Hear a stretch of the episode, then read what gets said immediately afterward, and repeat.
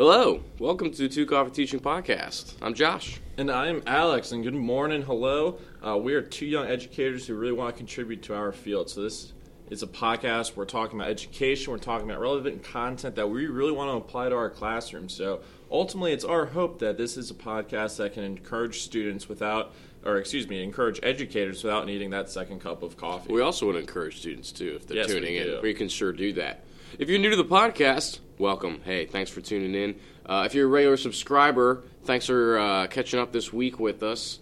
So if you're new, thanks for joining us, listening, being a part of what we're doing here on the podcast. Uh, for today's main topic, we're going to be taking on the uh, subject of textbooks. So, uh, how they affect teaching. Are they good for education, or are they maybe a little bit problematic?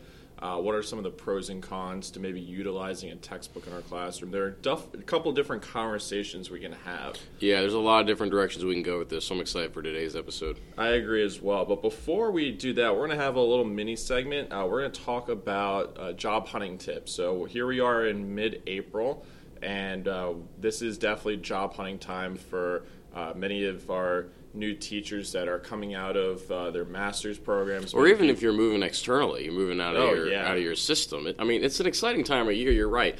Um, I mean, normally when I say it's the most exciting time of the year, I'm thinking of Christmas. This isn't really Christmas, but it is exciting in that, like, we have an opportunity to be employed or change employment and move into a new school or a new district or maybe your first Oh, uh, yeah. position. Yeah, I, I would agree that it's definitely a stressful time. It can bring uh, maybe a little bit of uh, anxiousness into your life, especially if you are transferring schools. Maybe you're uh, transferring districts, Sure. or maybe you're just packing your bags and moving across the country.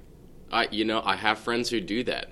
I have friends who do that. I know people out in uh, New Mexico. I know people out in California who are doing that now. Who just picked up, moved out there, and started teaching.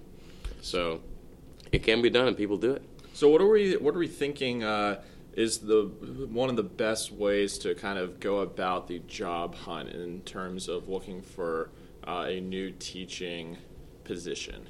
Okay, I mean, as far as the looking for part, you need to find something that you feel works for you. That's my my tip as far as like location. All right, especially if it's your first, you know, go somewhere you may be comfortable. If you want an adventure, go out and be adventurous, but find something that works for you. Uh, I know sometimes, especially in not critical needs areas, you may feel like you need to compromise to get a position. Uh, but I heard someone say really, really wisely during a um, during a seminar I was at that you got to be happy with yourself and content with yourself before you go into the classroom, right? Yeah. So you you feel satisfied and content before you can go and serve others in the classroom. You know yeah, what I mean? I agree. Yeah, that's So- definitely that self fulfilling. Yeah. uh, prophecy. Self well, being self fulfilled outside of school as well. You know what I mean? So when you're looking for a first place or you're moving uh, to a new position, make sure you know as best as you can uh, to feel fulfilled outside of school as well.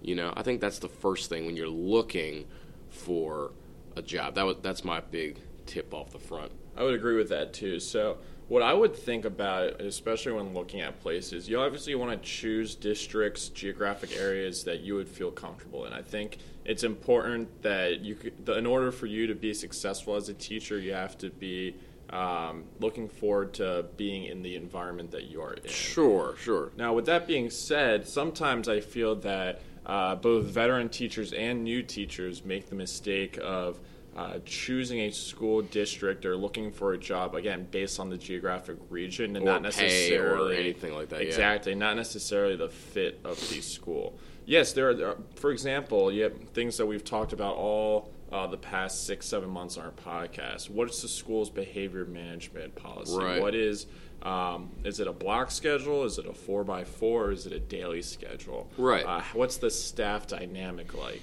Right. Uh, how are the kids? What kind of clubs or extracurricular? What kind of demographic are you dealing with? Yeah, absolutely. And And that's a big thing for principals, right? You know, I think it's on the side of the person being interviewed. We feel like we need to project a certain aura or confidence or uh, proficiency, right? The reality is is that those principals and those HR people have a job. Their job is they need to find someone that fits in their building, right? They have a job opening and they need to fill it with someone who they feel fits best. So a lot of people, and I've heard several people in the past who are immensely qualified positions, uh, may not have gotten one simply because of fit. Not that they wouldn't do their job well, right? But someone who just didn't maybe fit the culture or fit the position they need or something like that. You know what I mean? Yeah, absolutely. I mean, at the end of the day, uh, obviously there are teachers that maybe are slightly more talented than another in terms of bringing in a different dynamic of methods or a teaching style. Uh, and I think our, the skills vary within the classroom, but the part, the bigger part or another part of being a teacher uh, is how do you interact with the students? Uh, what can you bring to the community of that Mm-hmm, school? and that, sure. that's something that maybe some teachers also vary on, and that and maybe for some principals and some uh, HR representatives that could be even a priority, uh, depending on what the situation is going on at the school. Yeah. Now, in the application process, right? Maybe you're a new teacher, you're on your way out, you're starting to apply, and you're thinking, "Oh my gosh, I'm going to apply to a dozen districts that I that I like, or a dozen schools." All right. Here's my tip for you. I know it's a lot, but you have to make every cover letter, you have to make every resume, you have to make every application specific to the school or district you are applying to. This is huge because if someone like a principal or an HR rep is sifting through hundreds of things, right? But your resume specifically says as an objective to get a full-time position in blank county, okay? That's going to be to your benefit, Mm-hmm. right? If I, you know, if you if you says I would like just want to get a position, they're like, okay, good. They want to seek a position. But if my job is that I want to seek a position in Smith County, like, oh well, he's really excited about Smith County. Maybe I can talk to him about Oh, that, yeah. right? You know what I mean? So you have to. I mean, it's so easy to just be like, well, copy paste. That's kind of all the same stuff, and go. That they'll love that. You know, no, no, no. You got it's got to be specifically catered to each county. Yeah, and I, it's pretty fun that you mentioned that. It's a very detail oriented uh, task too. I remember hearing stories of people that uh, have the same cover letter, but they don't remember to change the county name. So if you're Oh. so if you're applying to Smith County and then you hand them a Johnson uh, th that Smith County resume to maybe Johnson County, that, that might They're like, oh no, well. he's Well, done. Because to of the them, they may not know the context, but to them, it looks like it looks careless, Oh, right? They're like, and if they're if there's got 400 people that apply for 10 jobs, they're like, well, that's one less person I need to worry about. They're looking for an excuse to have less people to worry about when they get these big candidate pools. Yeah. So, what another way to look at? What are some good ways to maybe look at different schools? Do you just go on the internet? Maybe do you go to a job fair? Sure. Do you go visit certain schools and principals? I mean, I you know, I think there's I think there's a couple different approaches, right? There are some people, um, and I know a few of my peers who, uh, as part of their education, they knew exactly where they wanted to be following their career in school. Their, after they get, they get their degree, they know exactly where they want to go teach. In that case, it's important to network to know kind of have an idea of what those schools are like and know those principals right i know other people i know like more like you and i in our job hunting process are more open right so for us that's more about getting an idea as much as we can about the county that may be job fairs where you introduce yourself to someone from that county right if someone you know if you're a local in that area that may like be to your benefit to go to a job fair and introduce yourself, but you might have connections there already. You know what I mean? Um, so casting a wide net, but intentionally. That's Yeah. a big word I use. Intentionally casting your net widely, um, not just random and broad, but intentionally in different places. Yeah, for sure. I think that that's definitely important as well. I also think that when you're when you're having when you are casting your net and you are having those discussions with those different representatives or those different uh, principals as well, it's important that you really sell yourself. Uh, you sell why you want to work in that school, why you want to work at that district, what quality attributes you can bring uh, both into the classroom and into the community as well. And I think that will put you in the best position uh, to garner a little bit of interest from those people that are uh, facilitating that hiring. Right, and you know, uh, remember, it, their job is to find someone that they think fits as much as they want to hear about you. Right, you need to sell yourself. Right, have the bullet points that make you hireable and distinct and different, and run with those. Um, yeah, I mean, they're they they want to consider a lot of people, but they're looking for an excuse to not have to consider you. You know, Oh, when it comes down to the process, you know what I mean? Well, for all those job seekers that are listening out there, uh, best of luck as you move forward in the next couple of months. Uh, we're excited to hear where you might end up too. So feel free to chime in on our Twitter or leave us a voicemail. We'll talk about those specific handles a little bit later in the show, but uh, we'd love to hear from you and see how that process. Yeah, or even if there's like a job fair that you feel like people from the community could benefit from, hit us up, post on social media. Uh, and maybe we can all rally and go together. That'd be really cool.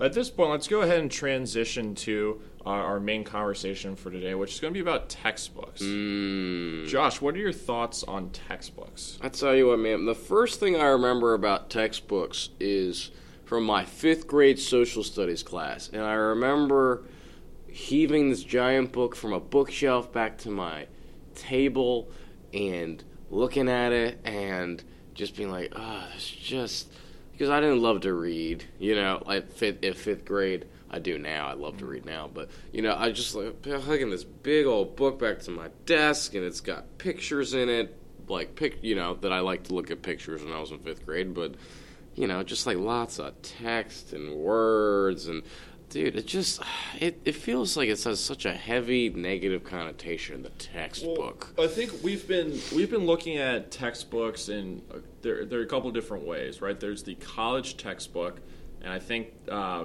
there, there are different perceptions on what a college textbook is. But focusing on K through 12 schooling, okay. Uh, usually, when we think of a textbook, whether it be social studies, I think that's uh, the most popular. Not trying to be biased, but we just tend to see uh, the textbook presence to be greater in the field of social studies. I see it a lot say- in math as well. Well, yeah, that's what I was getting at too. Was that I would say social studies and math are the two biggest ones because with language arts or English, obviously you're kind of looking at a variety of different readings or uh, types of writings. Mm-hmm. sure, it may vary. And then with science, you could see textbooks depending on uh, what subject you're taking specifically. Uh, Well, but since those since Yeah. those curriculums are usually uh, pretty wide ranging, I feel like it would be a little bit more difficult to uh, write a te- textbook that's very similar to a curriculum that maybe a school district's implementing. Yeah, and I would say in my experience as well, I've, I've seen textbooks in all of those disciplines, but I think I've seen them used mostly in social studies and math uh, predominantly. I agree too. So, uh, qu- quick question: Yes or no? Uh, are you a fan of the use of textbooks in classrooms? Textbooks isn't a yes or no. I don't. Ooh. Uh, mm, okay, so let me let me phrase it this way: Am I a fan of using textbooks in the classroom as a teaching tool? Yes. Am I a fan of using the textbooks in class? No. Does that make sense? Yeah, absolutely. I'm on the As same a page with you. tool, not a, not like in the class. And I've and I, I you know I have an idea of why I believe that, but I don't know about you. What what is your what So is your I, I agree with you that it is a tool, it is a resource for both the teacher and for these students, Mm-hmm. uh, but it should not be the class. And this is something that, especially in social studies, now that uh, with the with the um, with the presence of Common Core and uh, the focus on language arts, math, science, technology, uh, it seems as though social studies is maybe uh, being pushed to the curb a little bit. That's an argument that we can maybe get into in a later episode. But uh, with that being said, uh, the, the textbook, a problem that a lot of teachers run into, especially new teachers or teachers that maybe uh, have to uh, pick up a new prep uh, for Oh, a class yeah. where they're not necessarily familiar with, or say uh, maybe they're a teacher that, or they're an educator who was hired to that. Uh, school maybe primarily for coaching responsibilities. Sure, okay, And then yeah. they are obviously have to pick up a class Yeah, where maybe happens. they're not familiar with. Right. Uh, you're going to rely on the textbook because that is your primary source uh, of content. But the problem is that uh, with a lot of textbooks, they present content as maybe like unchanging. Hmm. What do you mean by unchanging? So what I when I think like for example with uh, maybe a history one. Okay, Okay. so. Uh, a lot of these textbooks are chronological. Okay, say we're looking at a United States history textbook. It's it's going to tell the textbook itself is going to tell uh, or present the history, present the content uh, from when uh, Jamestown was established back in 1607 Or to Columbus or Native Columbus or or whoever, yeah. and move on forward. Okay, uh, but there is, but the problem is that as time passes and as we people learn more about um, the, our past and we uh, and more events happen today, uh, our understanding and our interpretation of the past, I think it evolves a little bit. Mm-hmm. Okay. but that doesn't change with textbooks. It's a very stagnant source. Yeah. Like it, yeah. It's it's not very changing, evolving. Typically, typically. Yeah, and because it's uh, because it's a survey, because the textbook's written a survey, uh, they don't really have any semblance or maybe an argument that they present. sure. So they don't really accurately reflect how a lot of historical thinkers or uh, star, uh, scholars or good It's the, scholars it's the like write- facts. Yeah, yeah, yeah. so that, that's my. I think that's one of my main problems with it, and I think students are also able to pick up on this because Yeah. there's no there's no excitement, there's no fluff. It's just very black and white. Yeah, and you know, like kind of what you were saying about that, about it being fact based, right? It is. They tend to be very factual, um, but even in that regard, in my experience, sometimes, especially it, in teaching, the textbook doesn't take into account a lot of students' prior knowledge. No, they don't. You know what I mean? Like if if you're teaching government, right? They're going to explain the Bill of Rights in detail, even though I feel like that's something a lot of students are like kind of familiar with. Even if they can't tell you all ten, they can kind of tell you briefly about that. You know what I mean? Sure. So, you know, depending on the level, I think sometimes it doesn't take into account students' prior knowledge, and especially if it's outdated too, right? The standards may have changed, which happens a lot, right? And may not be an accurate reflection of the course. Um, now, you know, in, in their defense, right? Have you ever looked at the teacher's edition of a textbook? Oh, for sure, Those things are those things are awesome, though. I gotta tell you because it's the it's, it's the textbook itself, right? But then in the margins, it has like tips, quest, great questions to bring up.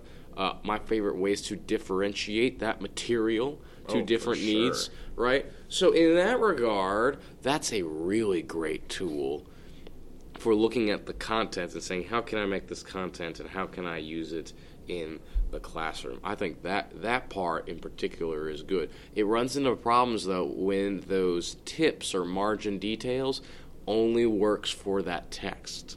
You know mm-hmm. what I mean? Because then I don't get to use it as a tool so much. I have to use it in conjunction with the textbook. I might have to get have my students read something before I can utilize those teaching skills. Yeah, and I agree. And I think teachers also start to run into problems with the textbook when it comes to creating their assessments, right? Especially if they are teaching their class primarily with the textbook, because then uh, the the examinations and the ways that we assess our students becomes very uh, low level of Bloom's where it's just remembering and uh, ability to memorize different facts um, not necessarily what the students actually learned or uh, assessing like their skills or their ability to interpret things that happen too. I think I think one thing to kind of mention about that and like interpreting is that sometimes I know particularly in math, right? I don't, I, I don't know what your full experience in education has been with the math discipline, but in in a chapter where it's teaching you a skill, um, sometimes when I was a kid, I I or my friend and I would be able to do math in a different way. you know what I mean? sure. Like like uh, you know if we were doing add and subtracting and there, the teacher was teaching us how to do this one way based on maybe the textbook or the text from that and the content but i say oh but i know how to do it this way i don't want the textbook to limit my thinking right as the textbook being the ultimate authority right so i want as possible i want to move it to a higher point it, it provides a great base you know what I'm saying? Mm-hmm. Provides a great, great base. But if my students want to do a problem differently, or if I want to look at things with, through a different interpretation, like you were saying, I feel like it presents itself as the Bible on that work, you know, absolute truth. You know what I mean? Like Sure. there's no going anywhere from here. I don't know. So I, that part too, it, I think what I'm mostly getting at here, Alex, is that it has great material, but it limits itself, and we can't. And I would love to use the textbook often, but I can't allow it to limit my teaching. Does No, that make sense? And I agree with that too. But we also can say that we, as teachers, we want our students to be reading in our classes. Sure. And the textbook is such a great way to you to offer that reading. They're typically on the reading level too, right? Yeah, you Uh, know the readability always matches up with uh, the general, like the median uh, student reading level, which is good. They're easy to uh, understand. You don't have the uh, crazy vocabulary that is outside of that student's grasp. Yet. And usually, if it's a excuse me, if it's a bold word, they might have it available, right, to explain that. Like that will supplement. You know, anyone who studies literacy will tell you that how helpful that is. You know what I mean? Yeah, so knowing that the it, knowing that how um, how well uh, written these textbooks are, it, it is almost a shame that uh, that there's so many different problems with them, and we don't want to uh, overuse it. So maybe to try and create that balance where we're able to have our students uh, consistently read and uh, find different. Um, find different uh, artifacts or elements to incorporate where our students can read but also learn material. Uh, how can we maybe diversify our classrooms a little bit so that we're still uh, allowing our students to learn content through text but not relying on a textbook? I mean, I think there. I think there's a lot of different directions that you can go with it. A lot of textbooks also do a good job of providing diagrams or flowcharts or images or things like that that you can use to supplement the reading. Uh, focusing some attention on that uh, would would be to your benefit. You know, sometimes they use a very visual approach, which is which is very helpful along with the reading. Um, I think um, you know, especially in a in a um, in a text that has a lot of different topics. Um, using a jigsaw with students can be really helpful Ooh, in yeah. like breaking up the content, especially if it's a lot and can it can be tedious, you know, and like you know having different groups present and teach each other on the different topics. It doesn't have to be whole chapters, but it can be like, hey, over here, um, you know, this page and a half is on this topic. You're going to teach the class on this. You know what I mean? You know, it doesn't have to be a full chapter either. Uh, it can be that simple. Sure, I agree too. And I think another way that we can do this is just bring in a different variety of sources, especially primary sources, right? For us So- history people, yeah. Oh yeah, you know, we're if we're looking at newspaper articles or if we're looking at cartoons, if we're looking at uh, letters or uh, poems or anything Yeah. along those lines, we can still, as teachers, look at those uh, different sources and then connect them to um, that of certain event or that uh, idea that was being discussed at that time period. And one thing, you know, a lot of textbooks do do. Re- I'm sorry, they do really well. Is they provide ways for teachers to go further in a different direction. And I don't think this is something we utilize that much because of the connotation that kind of comes along with them. But think about a science textbook. You're looking through biology, teaching a concept about proteins. Boom, textbook's going to have some kind of way that the teacher can connect that and create a higher level discussion about that topic that applies maybe to the students' lives in a different way than just the standard text might. I agree too. So as we're starting to wrap up, what do you think are, is the biggest takeaway that we can uh, think about as teachers when it comes to textbooks? You know, I think in education we, we tend to, you know, there, this happens for a lot of disciplines and things in life, but it tends to operate on a pendulum. You know, like maybe we're all, we're we're textbooks, we swing all the way in favor of textbooks, and then in order to correct, we swing violently in the other direction.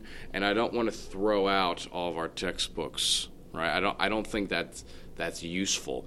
Uh, they provide a good resource. You know, if a student is absent or out ill for several weeks, giving them a textbook will help provide structure for their learning outside of the classroom. You know, I think it just needs to be used as a tool, used responsibly. You know, everything in life in moderation. You know what I mean? Um, and I think if it's used responsibly, it can be good in supplementing student learning. But kind of going back to that pendulum, if we let's not swing violently away or all the way through for textbooks. There's a nice medium here in the middle um, that I think we can use them in the best way possible. Yes, and uh, to add on to that a little bit more, it is important that uh, we do use textbooks. Again, this is a way for as teachers after maybe it's been a full year since you've taught a unit. Uh, mm-hmm. Uh, maybe look back to the textbook and highlight uh, those different uh, points of emphasis uh, with the content and maybe make sure that it aligns with uh, these standards that you need to teach in that curriculum framework. Or again, using the teacher version to think about different uh, questions that you can ask students, or even uh, having them look at maybe just a page or just a short segment for a warm up, and then yeah. uh, using that to further build upon the lesson that you want to do for that day. Yeah, absolutely. Um, I, use, I use the textbook in the course I'm teaching now. I'm teaching government right now, and I use it all the time to draw connections between content in the in the lesson and through the Constitution. And we can refer back to the Constitution at the beginning of the textbook, and it provides really good connections. I use it all the time. Mm-hmm. It just mm-hmm. needs to be used responsibly. Yeah, responsibly and moderation are the two key words I really liked in our conversation today. Yeah, absolutely, absolutely. So, guys for all of our listeners out there, thank you for listening to our podcast today. We want to continue the conversation Alex and I had today through social media. Uh, you can connect with us on the Two Coffee Teachers Facebook group, or you can follow us on Twitter at number two coffee teachers. All right, you can follow us there. And you can join us on Facebook. You can even leave us a voicemail for our next episode, maybe some questions, comments, concerns, or if you want to be on the show, give us a shout out at 443 300 8908. It would also be a huge help to us if you could rate us on iTunes because this is the best way to uh, get our podcast out there to other people who may be interested in what we are discussing here and what we are doing uh, with our community uh, full of educators. So, thank you so much for being a part of the Two Coffee Teacher podcast. Keep up the hard work in the classroom as we're coming down the home stretch of this school year. Mm-hmm. Uh, make sure you're doing that without that second cup of coffee. Bye, guys sweet sun pouring down in the strawberry sky. Tall grass dancing down by the St. John's Riverside. And I can see Maggie running through the fields full of wild.